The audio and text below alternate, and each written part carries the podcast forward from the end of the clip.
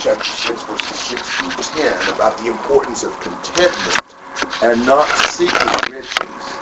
And uh, he turns here to tell Timothy what to teach the rich people. Now, in this whole book, he's done a lot of telling Timothy what to teach, the instructions to pass on, and basically how to serve as an evangelist uh, in working with the brethren at Ephesus. So these are the instructions that he is to pass on to the rich people. And uh, we talked a little bit uh, about the fact that we are rich, and this should not be seen as instructions for other people because by almost any measure you could ever measure us by, we are rich in comparison with anybody a couple of centuries ago. We have tons of stuff nobody ever dreamed of then. We're rich in comparison with virtually every other country in the world, and much richer than most. And really, I mean, for most of us, we live a more prosperous life even than most Americans. Not perhaps we don't all technically make more money than some Americans, but God has blessed us with, you know, the ability to manage it with good circumstances, with a low cost of living here and whatever. And so really, I mean, we worry about, you know, what we're going to eat and how we're going to pay the bills and things like that probably less than most people do, even in the U.S. So really, it would be hard to come up with a standard of measurement by which by which we would not be rich. And so I really think we need to look at passages like this and, and take them to heart. So 17 and 19.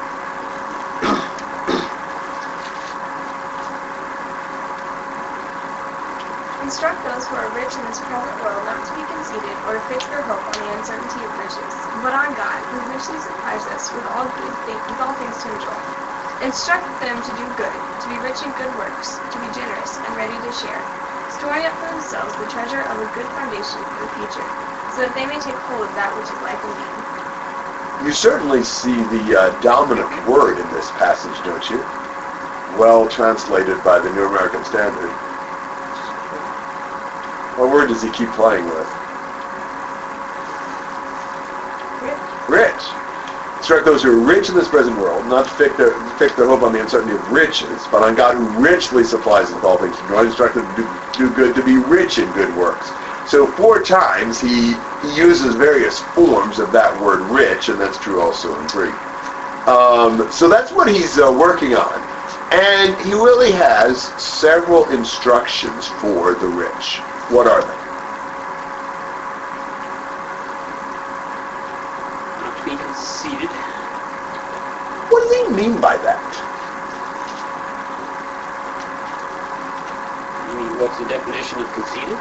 Well, how does being rich fit with being conceited? What's conceited? Okay, what's conceited?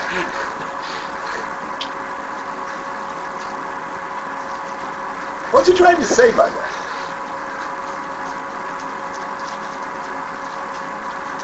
I think you're better than others just because you have money. That's part of it. I think he's going a step beyond that. Be self-sufficient. Yes. there is something about riches that tends to make us feel secure, tend to make us feel self-sufficient and self-confident, like we can handle everything ourselves. And so I think he's saying you would be proud if you trust in your riches, and your ability to make money, and to supply the things you need instead of uh, trusting in God. Um, so I think I think he really is linking those ideas. Don't be proud, and don't and therefore don't have this idea that my riches are going to take care of me. Trust in God. He's the one that you ought to see yourself as being dependent on. And I think that whole attitude is a big issue for us. I mean, um, what are you going to eat tomorrow? Give much thought to that? You know, why haven't we given much thought to that? It's a given. Yeah, absolutely. I mean, even if we have, you know, three feet of snow, We got plenty of stuff in the cupboard, you know, whatever, in the refrigerator. I mean, we could go for how, how long, you know, and survive fine on whatever we've got laid in.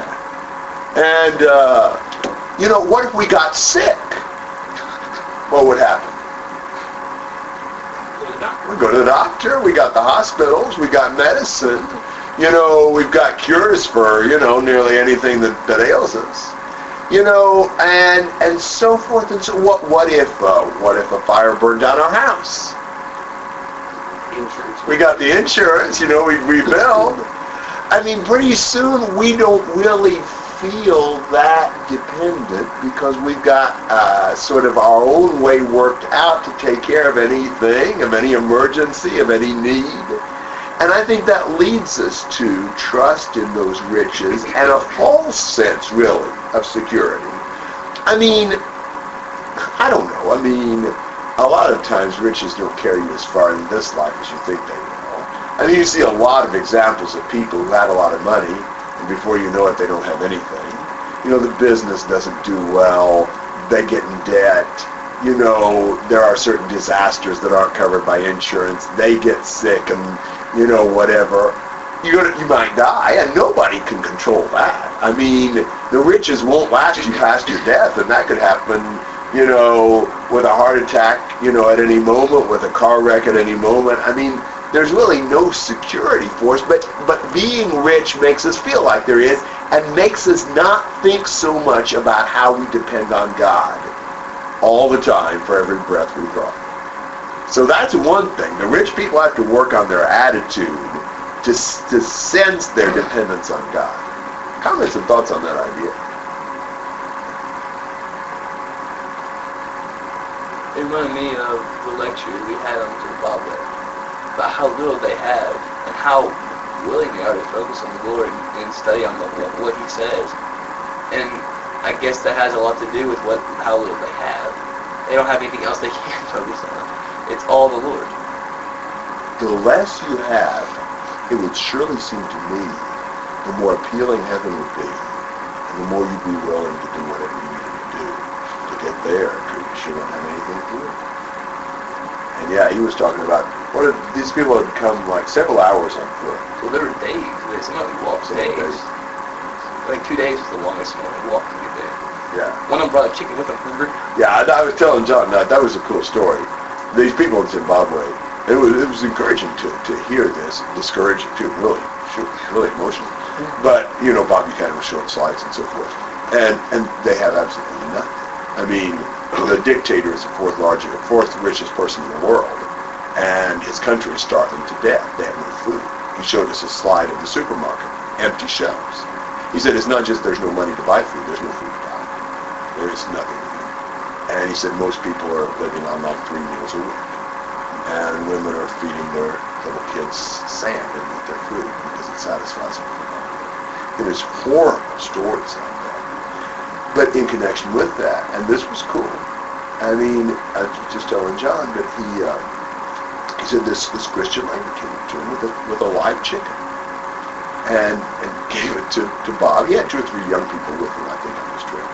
And uh, said, Bob said, what do you want me to do with this? She said, it's for you to kill and cook and eat. He said, oh, you need this worse than I do. And she said, no, you don't understand. We don't eat all the time. We're used to it. We know how to deal with it. But you're used to eating, and you're feeding us spiritually and teaching us the Word, and we can't allow you to get sick. You need you need to eat this. And you know, he felt really bad and tried to get her to take it, and knew that. I mean, he said normally when he goes, he eats when they eat. Even if he said sometimes they go for two or three days and not eat, but he'll eat when they eat. He tries to find food to buy for them, but a lot of times he just can't find any food to buy. And uh, but that that he finally did that. But you just think about, I mean, for her, whether she eats that chicken or not, she's not going to have food enough to satisfy her. I mean, she's still at a starvation level, you know, and just had a chicken one week, you know. Um, but but going to heaven, being with the Lord, having hope after she dies, that's what really counts. That's what she was concerned about. I mean, it almost seemed to me like she wasn't doing it almost wasn't so much generous as almost just the earnest desire to know more about the Lord to to have that hope. That's and, and if you have nothing in this life, that would be what you'd crave. Because you're going to be hungry no matter what you do. A chicken's not going to last you for the rest of the year. And, you know, wow, we're just in such a different lifestyle. So I thought that was that was really moving. So do we pray that we don't have as much as we do? Or do we just deal with it? Well, that's not what he says to do here. I don't know that that's necessarily the goal, although there may be times to pray that, certainly times not to seek the material status. Um, but, but I am impressed with one thing here that I think we should not overlook, that I think balances this a little bit. In verse 17, what does God provide riches to us for? To enjoy. To enjoy. God gave us these things to enjoy. He is not trying to say that it's bad to have blessings from God. He's not saying that it's bad to enjoy them. Now, he's certainly going to say some things in verse 18 that will uh, at least modify the way in which we enjoy them. Doesn't work, Chris. Try again. You knew it was me, didn't you? Yeah. Who else would stand out there in the cold, knocking? Where's the other one? Uh, I don't know if I see her, dude. I don't mind at all. I'll go my cheat off you, dude. If you want, I'm like sweets for all.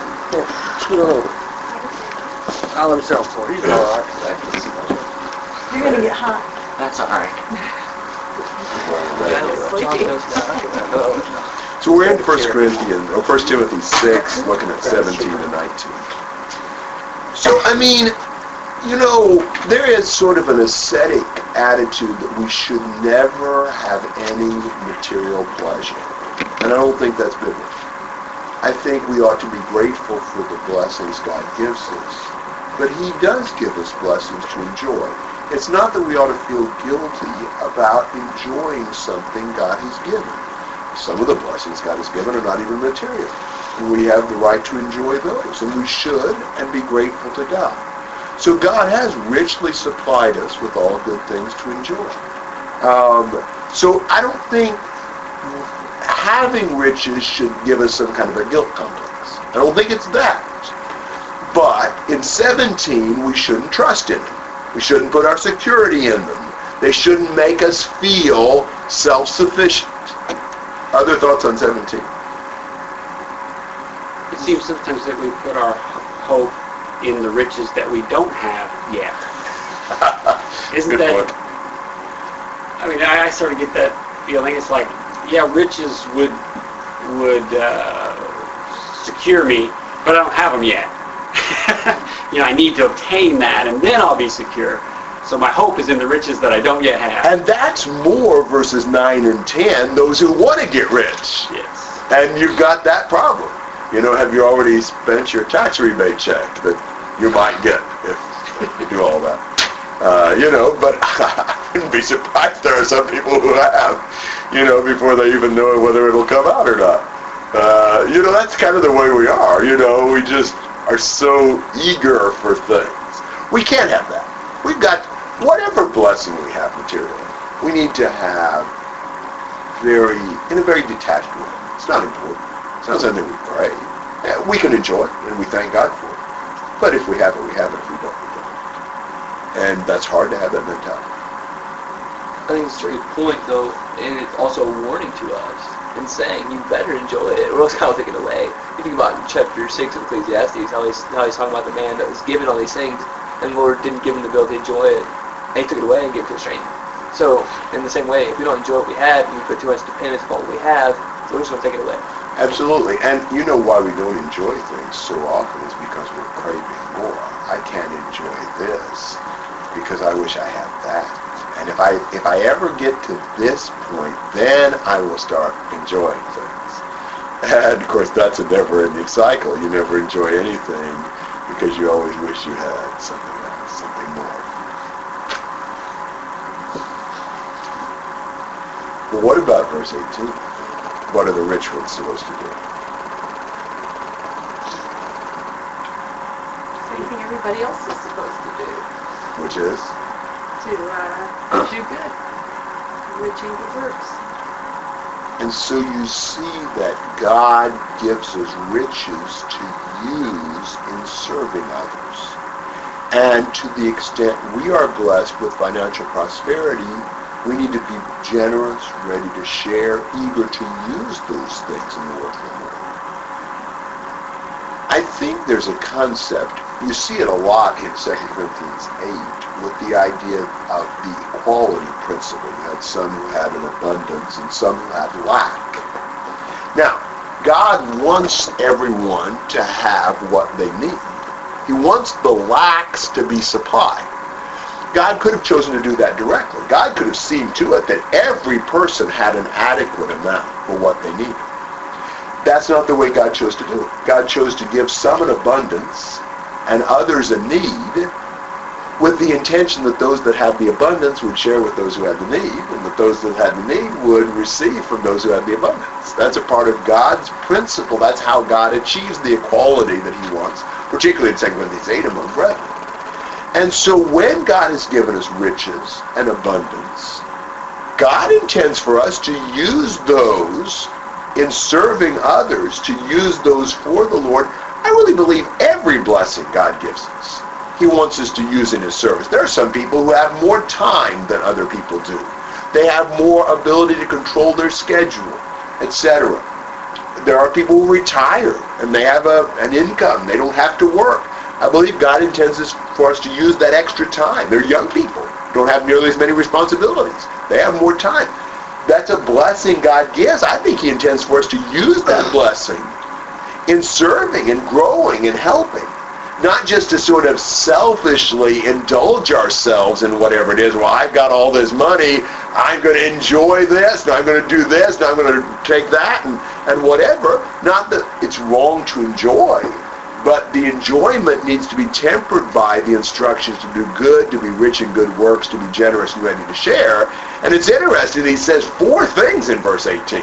You know, I mean, he could just say, instruct them to be generous. That would have covered it. But he says it four times, I think really intending us to be sure that we understand that the greater our means of doing good, the greater our obligation is to do the good. And when God gives us a lot, he intends for us to use that.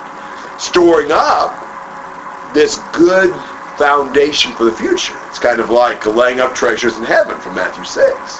When we invest in the Lord and his people, then we're storing up a much greater treasure for us earthly riches are insecure. But this good foundation is solid. We can count on it. Comments and thoughts?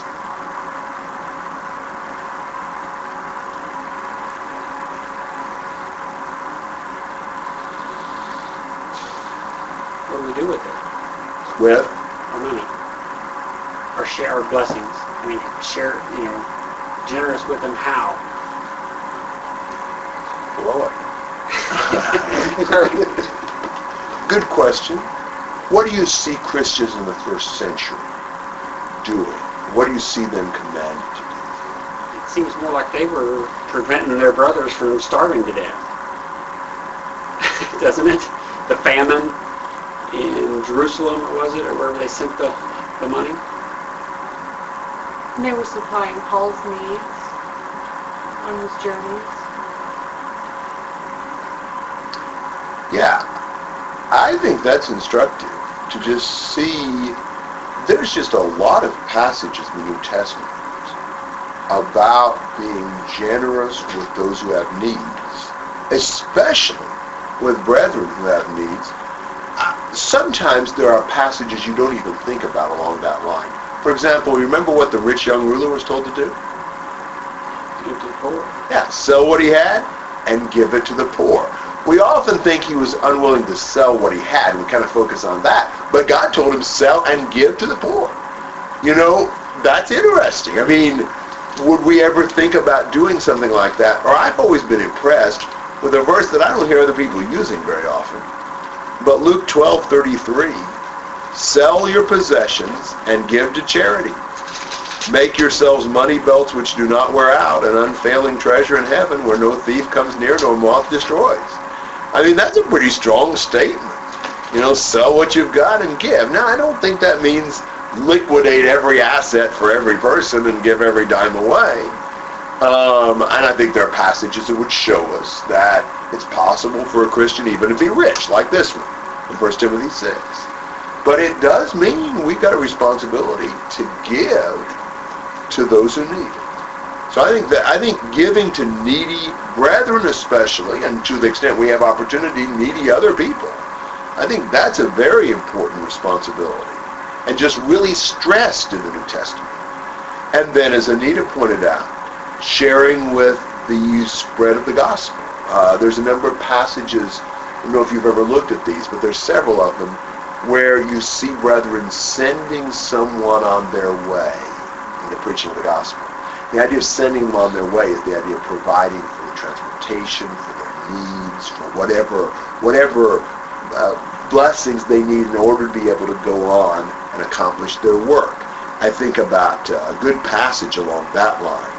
Uh, again, one that I don't hear used as often, but is 3 John, verse 5.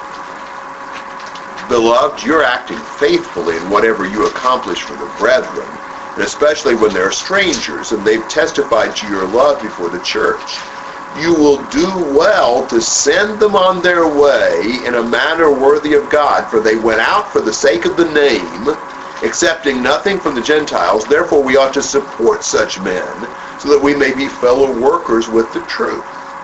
So there is, you know, sending these brethren, apparently preachers who were traveling, send them on their way, support them. They didn't take anything from the non-Christians. They went out for the sake of the name, the name of the Lord. And so he's encouraging Gaius to be generous in supporting them. I might suggest one other thing along this line. I think when we say some of those things, sometimes we come back in our mind with, well, yeah, but we live in a rich country. There's really no needs. I don't know anybody who needs anything. Well, the truth of the matter is there are probably more needs than we think there are, if we really look. There are people who need help in this country. There are single moms, and there are people who have various calamities and situations in which they need help. It's not like everybody, you know, we, we, we I, I grew up almost with the concept that, you know, anybody who has any financial need, they're just a lazy bum who won't do anything. Well, there are some lazy bums who won't do anything, and the Bible says man won't work, neither let him eat. I understand that. But that's not always the situation by any means. But I'm also impressed by the fact that in the first century, some of the some of what they did was sending to needs of brethren they'd never met. They knew Paul. They knew about the situation in Jerusalem. They'd send money to another continent. Um, and and as they sent to the preaching of the gospel, they're giving money to these brethren who've come through who are going elsewhere to preach. Um, so if we're having a hard time maybe being as generous as we want to be, we may need to broaden our horizons and realize there are lots of opportunities. Um, and uh, we might even pray about that sometimes. I, I don't think we ought to just give indiscriminately. Uh, I see how in foreign countries, in Brazil, just, you know, people just, you know, unreasonably giving money away has not always helped. Sometimes that can be harmful, and sometimes it has been harmful.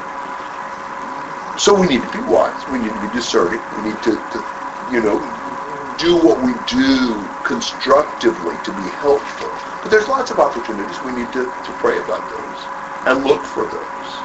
And, uh, and let God guide us as he opens doors for us to do various things.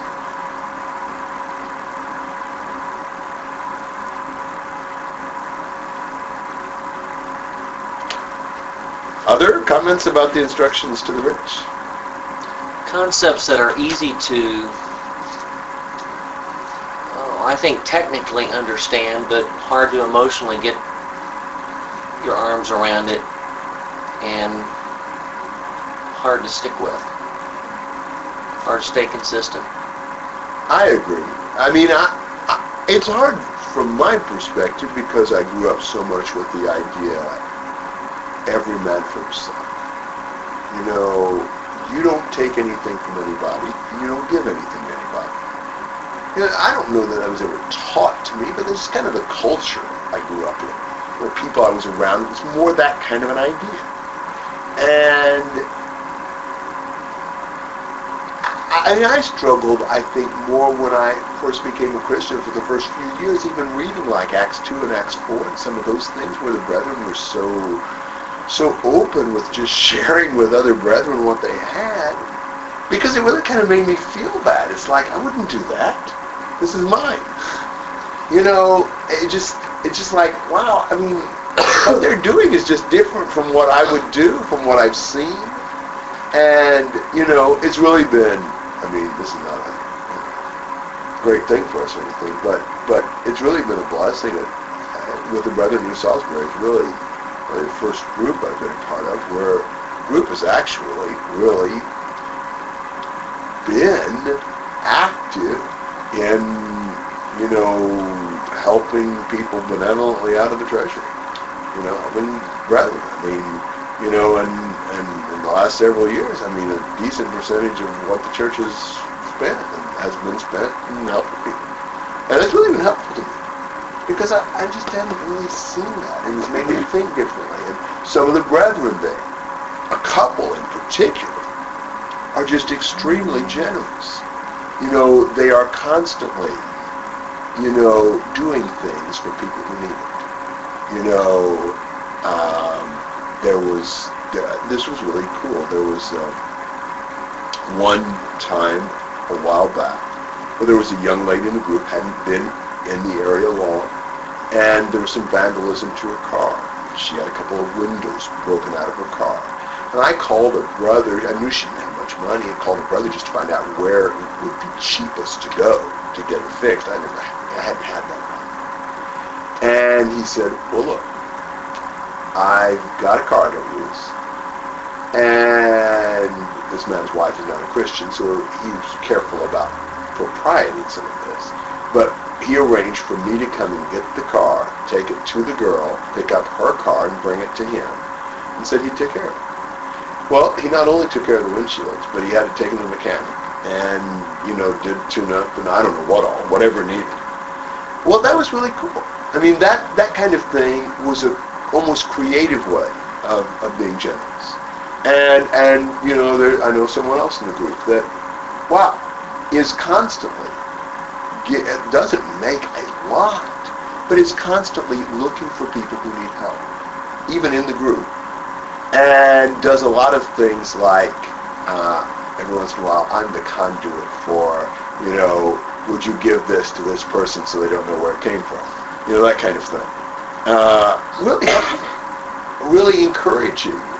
And, and seeing people who don't have just tons of money, aren't living in, you know, plush circumstances, but seeing others who need it more, just give the money. And uh, that's really been helpful to me because I haven't seen very much of that. And it's made me think more. It's made me see the need for myself to be more generous and less thinking, well, why would I do that? I mean, I have a related question that has to do with giving some money to the treasury of church and using some money individually.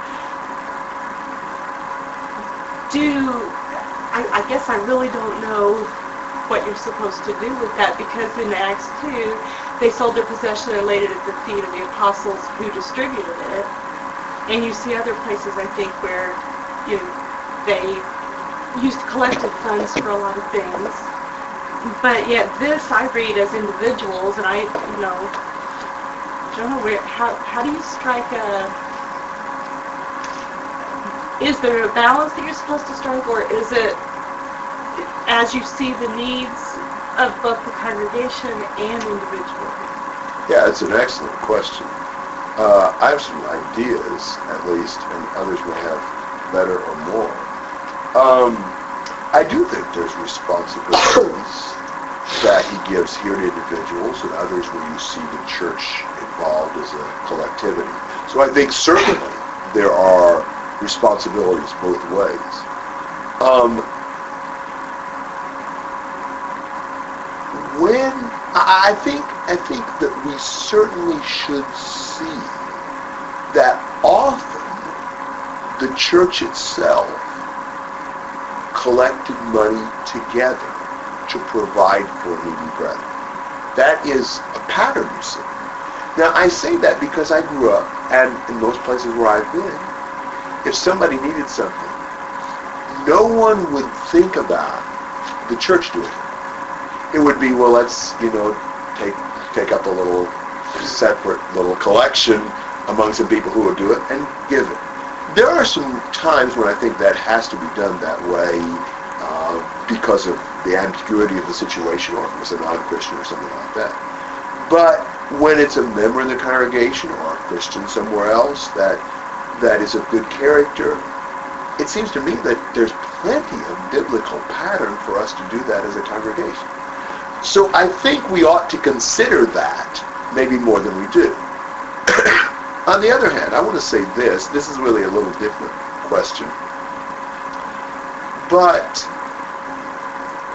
um, when I moved to Brazil, um, uh, about uh, two, two families and three singles moved to a church that wasn't giving very well, even on their incomes but I think their giving would have amounted to about $10 a week.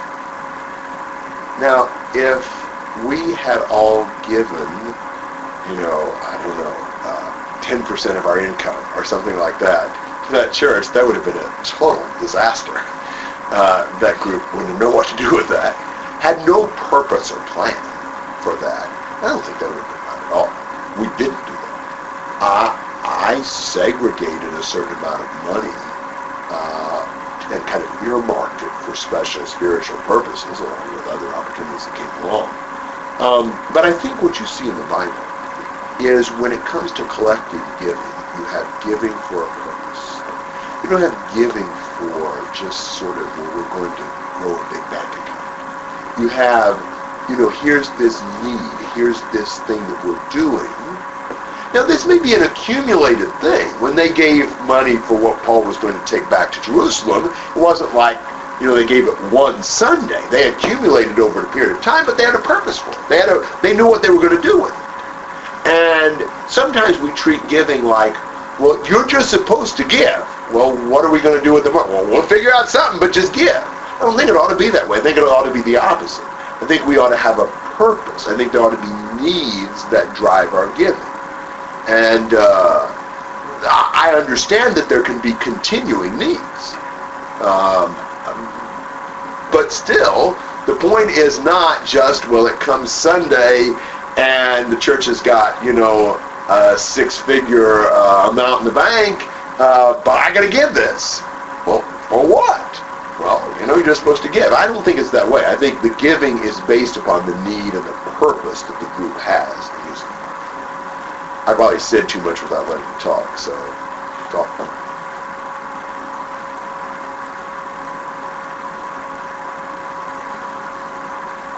We've always probably been uh, programmed too much to the uh, to an exact figure or dollar amount. You know, my giving must equal this, and that that has made it difficult to uh, broaden the horizon as far as the giving even into other areas. Yes. It's like, okay, I give Yes. 10 whatever. Well, now I'm going to help out somebody with 50 or with five of those, so that means only five go to the to the plate Yes. Sunday. You know, the concept of that, I think, I've tried to be a little more open. We have this idea that there's a certain percentage that that's the Lord's, the rest of it's ours. well, that's not true. It's all the Lord's, and uh, you know, so yeah, that that's a very good point. Or if, if there's been a big need and we gave a whole bunch, well, now we can cut way back because I'm ahead. I think deep down, there is a, there's a part of, part, been a part of my thinking that, you know, there's, somehow that weekly giving is buying your ticket. yeah. Yeah, it's interesting how we'd have that concept that, you know, there's, there's this certain amount that's kind of the sacred amount, and beyond that, you know, I already gave at the office, you know, it's kind of like, you know, if I fulfilled my responsibility, and just in all sorts of ways. I mean, wow, I mean, you know, you've given and then there's another need arises. If God gives us the abundance from which we can helps to supply the need. Would we say, would, would you do that with anything else? You know, would you set a quota of the number of people you wanted to try to teach the gospel to in a year? Or the number of, I don't know, Bible studies you had or whatever. And then somebody comes along and wants you to teach them, I've already taught my people for the year, you have to wait till next year. You know, we wouldn't think about that that way, I hope. you know, it's like, well, you want to do all you can.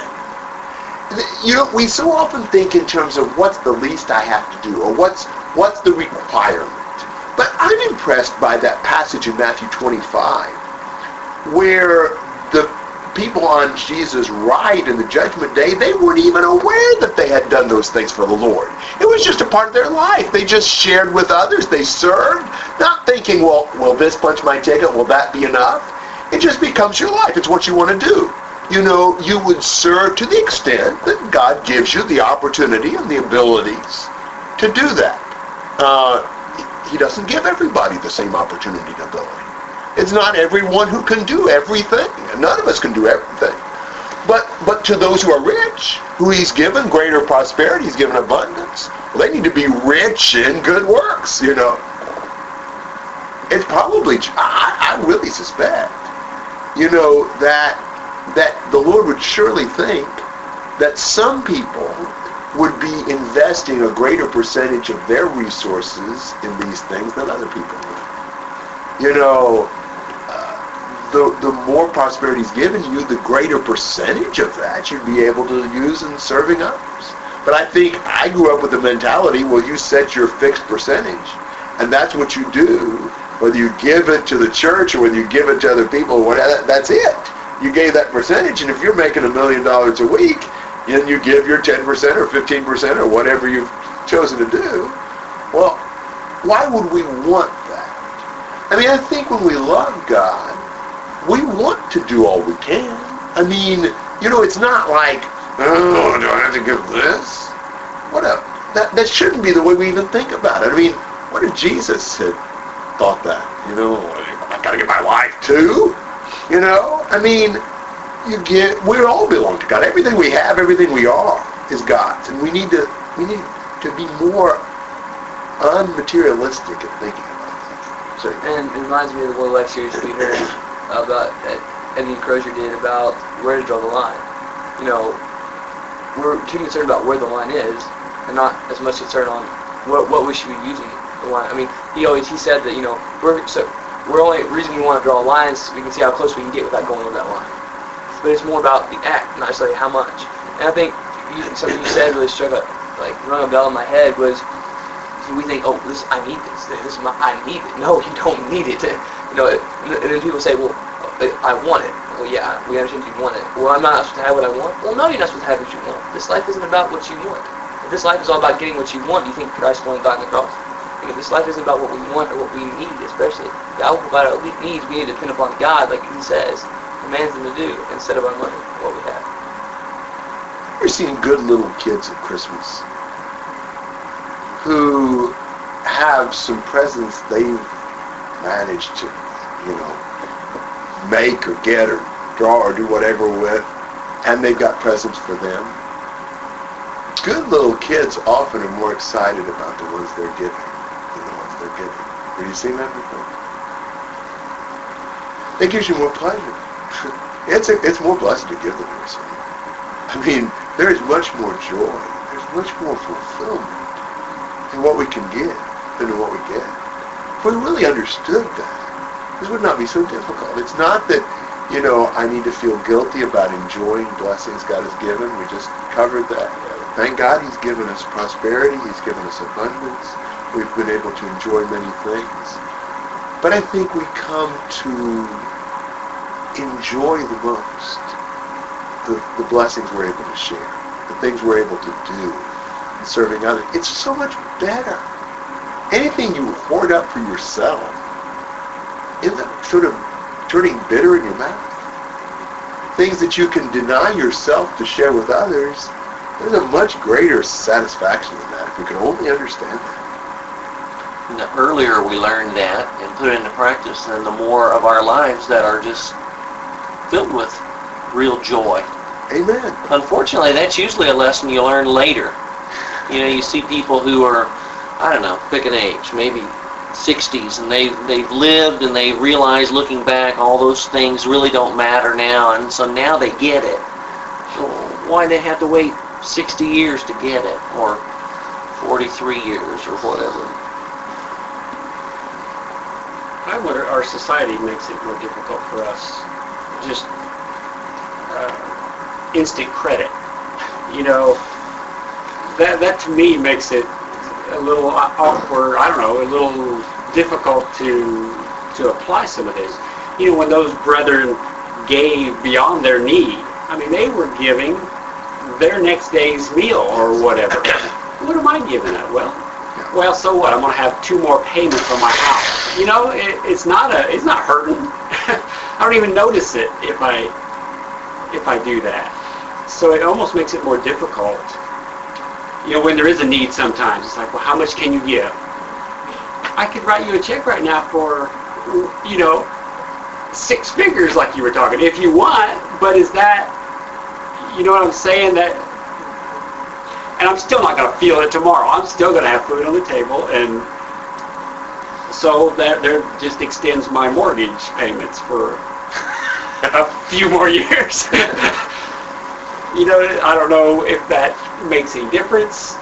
It, it maybe it's affecting the way I'm viewing it more than it should. But there's times I feel that way. It's like, okay, well, can you donate something to this?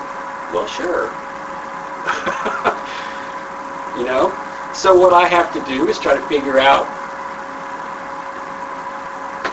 in my mind, what is you know, necessary, what is needed, what is uh, beneficial, and what is a sacrifice. Sometimes it's that. It's like, well, what would be a sacrifice? You know, is a hundred dollars? I don't want to miss a hundred dollars.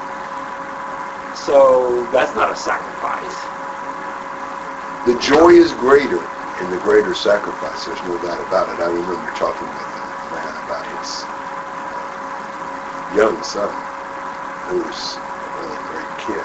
And uh, I spent some time with you know, the boy and told him about a situation. He later asked me, he said, well, I've got some money in the bank. And he wanted, if it was okay with his dad, to give me a pretty good percentage of that money to give to the people I described he needed help.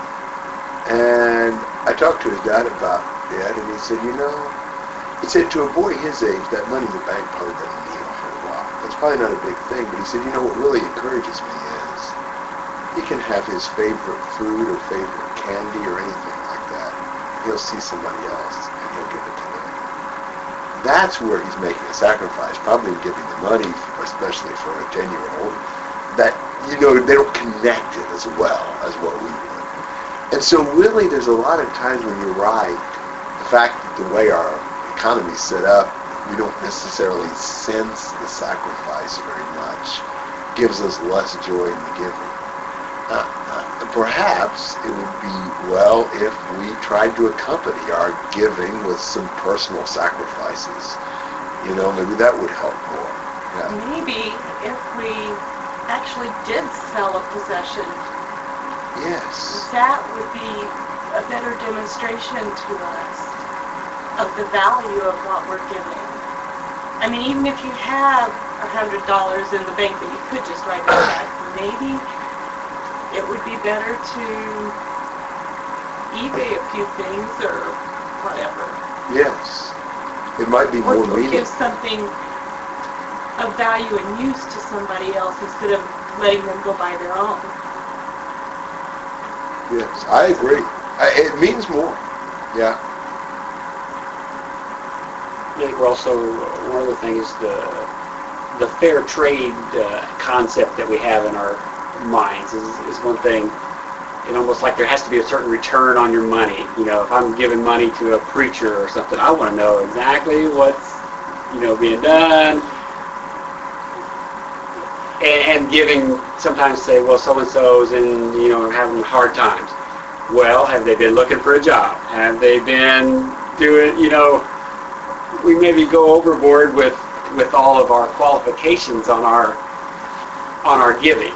I don't know. I don't see anything that ever qualifies that. You know, we see a recommendation, I think, from Paul or whoever it was that came from the other, you know, places that was taking the money back and telling them you know, their situation or whatever it may be. We don't have a lot of qualifications. If any man wouldn't work, neither let, neither let him eat, something like that. Right. That might be a qualification in a sense in 2 Thessalonians 3. Um, certainly the principle of love, don't give something that will hurt somebody. You know, um, but I agree with you. I think we are just almost unreasonable in our demands in that way. And those things can get to be very complicated, very difficult. I mean, that was a str- that has been a struggle from time to time in Salisbury. The people we have given benevolence to, there should have been several, at least four, well, at least five I can think of in the last few years, which we've given fairly significant benevolent help, were all of the people who really did not have much. I mean, there was no case there where you were financing something that by any American standard you think of an extravagant, and even at that, every once in a while, I heard, you know, second guessing about one thing or another. And, and the thing that struck me about some of that is the people second guessing would not have batted an eye to have those things themselves, or to do that themselves. And so, I don't know, I think, you know, we can end up, you know, being too ungenerous in our manner of giving.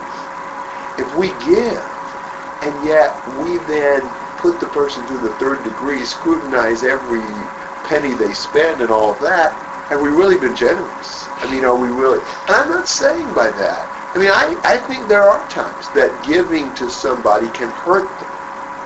And, and I think American generosity in foreign countries has sometimes done some terrible damage because we've just been very unwise. And some people, I think, have used that almost pridefully to promote themselves because they have all this money they can dole out or whatever. But still, I do think it worries me when I am so critical. If I had anything to do with giving that money, then boy, they'd better toe the line in every step they make from here on out. Well, that's that's just not a good attitude. I mean, think about the Lord's generosity to us and how patient He is with us, and just how wow. I mean, if He ever held us to anything close to the standards we held one another to, oh my.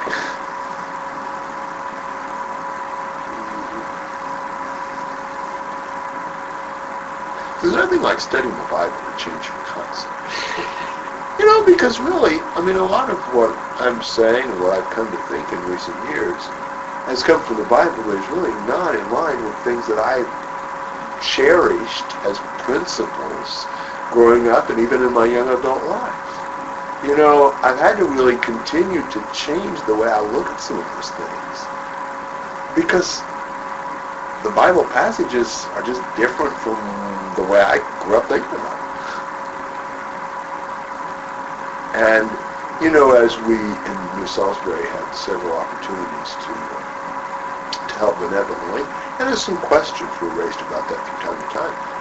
I've preached several lessons on, you know, essentially, well, I don't remember, I think I did use this as a, a main passage one time, but uh, several lessons, like on Galatians 2.10, I bet you a passage you haven't thought about in this connection. They only ask us to remember the poor, the very thing I also was eager to do. There are so many of those little passages that we ignore. That's in the circumcision question, all that, you know, discussion and so forth, I think probably related to Acts 15. But the one thing they wanted to make sure we did, James, John, Cephas, whatever, was to remember the poor. And, and I was eager to do that. And, you know, as I've studied that more, and as I preached uh, over the last few years, preached several lessons on that, the amount of material in the Bible on that is just enormous. Many Old Testament principles on that, and then New Testament passages all over the place. And it just floored me because I never tried to study it that way. And the more I've studied that, the more I've looked at it, it's like, wow, that is really a major thing you see even in the New Testament. And and yet I think not something I ever heard preached on, at least that I remember. Because it was simplified down to giving on Sunday. Yes. And then and then the collection used not for benevolence. And our, our government, our system of society takes care of people who are poor. So we don't feel a personal responsibility to do anything for anyone. and that's unfortunate because to some extent it does, not nearly as well as some people are in need, but that does take away some blessings from us in being able to share with others. I mean, should Christians be in that situation where they're uh, taking welfare from the government? Or should we allow our Christian brothers and sisters to do what the Bible says to do? But it may not be either or. I know several people who get government help and still need other help. And, uh, you know, I paid my taxes. I'd like for them to be used for something worthwhile. but, but yeah, I think it is overall a, a problem on, in one sense. On the other hand, I think certainly it's a, it's a positive thing to the extent that we have a government that does care for people who are in need, that that is concerned with justice and righteousness and, and concern for the poor and so forth. I think that's a good principle that you see, especially in the prophets, the government ought to be involved with. So I'm pleased with that. But, you know, sometimes we may be in situations where there are so many safety nets, not only government-wise, but insurance-wise and other things, where we have less opportunity. Uh, but, but as I said, I think we can pray for opportunities, and I think we can think of opportunities in other places, and I think there are things that can be done. Uh, we just have to look for that more. And, and sometimes there are also ways of helping people that are not so directly financial. I mean, there are ways of, of helping people spiritually that require the of money. That may not be giving them money, but it may be, you know, providing them opportunities to go places. I know one of the men in the congregation, um, occasionally, when there were several young people coming to studies, every once in a while, he would tell, you know, maybe half a dozen of them, uh, meet me at the gas station. I went to the station. We'd all the tanks, things like that. And his reasoning was, they're using this gas to come to Bible studies and do Bible studies and so forth, and they don't have a whole lot of money, and so he wanted to, to share with them that. You know, and, and, and other things that are even less than that. Um, you know, as, as we may, you know, um, see opportunities to help people that we may not give them money, but we may take them somewhere and do something with them that would be helpful, or, or whatever. There's lots of kinds of things that you can do. Or whole basement, your whole house to people. Absolutely. When I when I think about on some of the weekends here, how much toilet paper they must go through. I mean, just anything like that. There's so much that is being supplied here because they want to provide spiritual food for people, and there's so much more to it that we just take for granted. Absolutely. And, what a blessing if we have a, a, a, a big basement and we can use it that way. If we have a big car and we can use it to transport people for spiritual purposes, or if we have whatever it is that we have. I mean, sometimes as we are blessed with material possessions, we can actually turn those things into a blessing for other people. And, and I mean, you see churches meeting in different Christians' homes in the New Testament. Well, obviously they had to have enough money to have the home, but they then turned that into a meeting place for the brethren. You know, it'd be bad if you know you needed a place to meet and every brother lived in a tent, you know, or whatever. So there are ways of, of using even those kinds of things for the Lord, or there are ways of hoarding those up and thinking, this is mine, I don't really want people trampling through my house, and I don't want people doing whatever. And when you've got opportunities to build a home, know, I, I'm sure John and Liam, when they built their home, they considered how to make it someplace hospitable for others to enjoy. You know, um, the purchase of the 15-passenger van might seem over the top to some, but it's been used a lot. Yeah, exactly. Or even, you know, having a business where there are Christians that can be provided a living and, you know, things like that. Sometimes those can be real blessings for others. So a lot of different ways. It's, it's not so much that, you know, how could you ever in this stipulate a dollar figure or anything like this? It's almost a mentality. You know, it's that we live for God. We live to serve others. And so we look for those opportunities. We, I think, I really think, you know, in the best scenario, we don't even hardly realize it. You know, we don't think in those terms. We just are constantly seeking to serve. And, and we, you know, we don't let the right hand know what the left hand's doing. You know, it would be better if, as we gave, we didn't even really think about it. You know, it's just a part of our nature. It's a part of what you want to do. It's part of your life.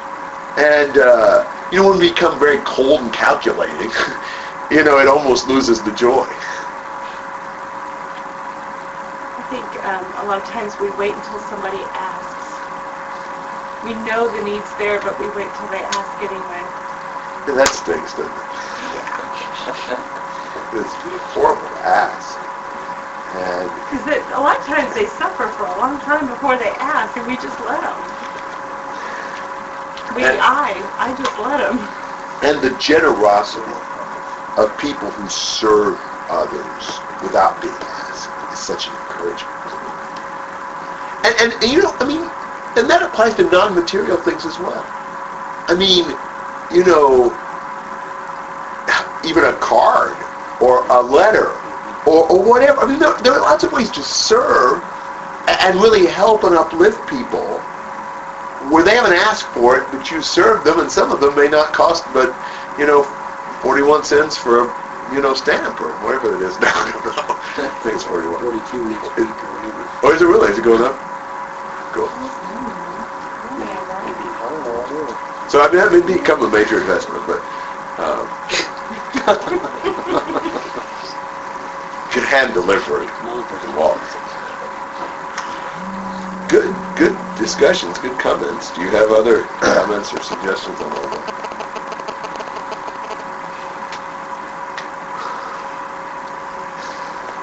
Well, I think our, I think as you mentioned before, our selfish indulgences of ourselves a lot of times cripple our ability then to help when the need comes along because we've committed ourselves to this, that, and the other. It comes down to you're going to have to sell something if you're going to have anything to do with. Goes back to that instant credit mentality that we live in, and I mean, you're a weirdo if you don't have X number of credit cards and or loans or whatever, right? I mean, it's the American way, isn't it? Yeah, really? But it, it, it, it it hinges on your ability to, to be able. Good point. Good point. Yeah, I mean, you just need to get over self-indulgent thinking. We don't need to be thinking about ourselves. We need to think about serving. And then you can have contentment. Absolutely.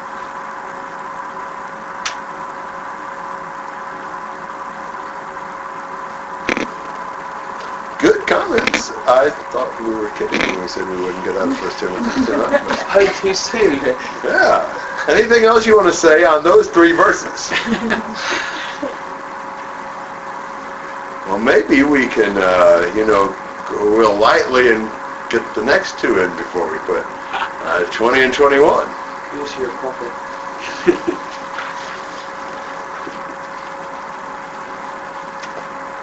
O Timothy, guard what has been entrusted to you, avoiding worldly and empty chatter and opposing arguments of what is falsely called knowledge, which some have professed and thus gone astray from the faith. Grace be with you. All right, uh, that's kind of an interesting conclusion, but he wants to get one more time this point in to be careful with false teachers.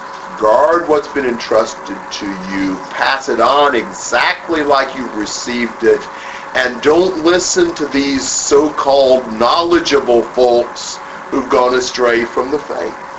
That's a big worry. It was a worry from the very beginning in 1 Timothy 1 verse 3. As I urged you upon my departure from Macedonia, remain on at Ephesus so that you may instruct certain men not to teach strange doctrines. That's what he starts with. That's what he ends with. His worry here, most of all, is the Ephesians succumbing to these false teachings, and he wants Timothy to toe the line on teaching the truth and not letting these guys who act like they know what they're talking about gain the upper hand.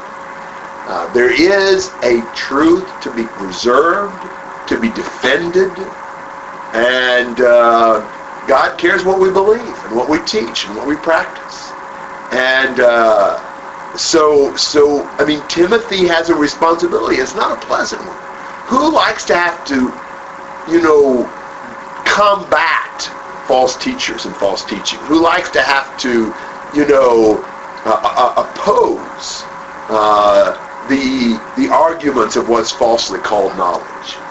We we seek to avoid conflict. You know, is there a compromise we can work out? But clearly, God gave us the truth of the gospel, and it must be defended and preserved. And there will be times in churches where people will begin to teach things that are not biblical and that they need to be opposed. And you know, that's not the most pleasant Bible teaching for me. I, that's not something I really enjoy talking about or thinking about, but it's it's exactly what God wants. And we need books like First Timothy to to encourage us and to push us to see the need to defend the truth. The grace be with you. The you is plural, and it's probably an indication that this book was intended to be read to the church at Ephesus and not just received by Timothy. And that's what I know about those last two verses. Do you guys have comments and questions on those? What else? Make a comment? Yeah, this is this is such a quiet group.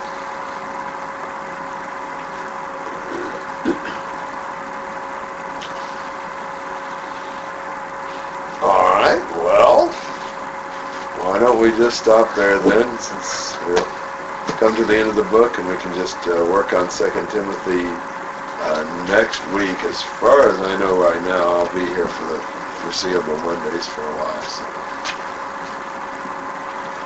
Here's your puppet. Who's gonna win the next portrait?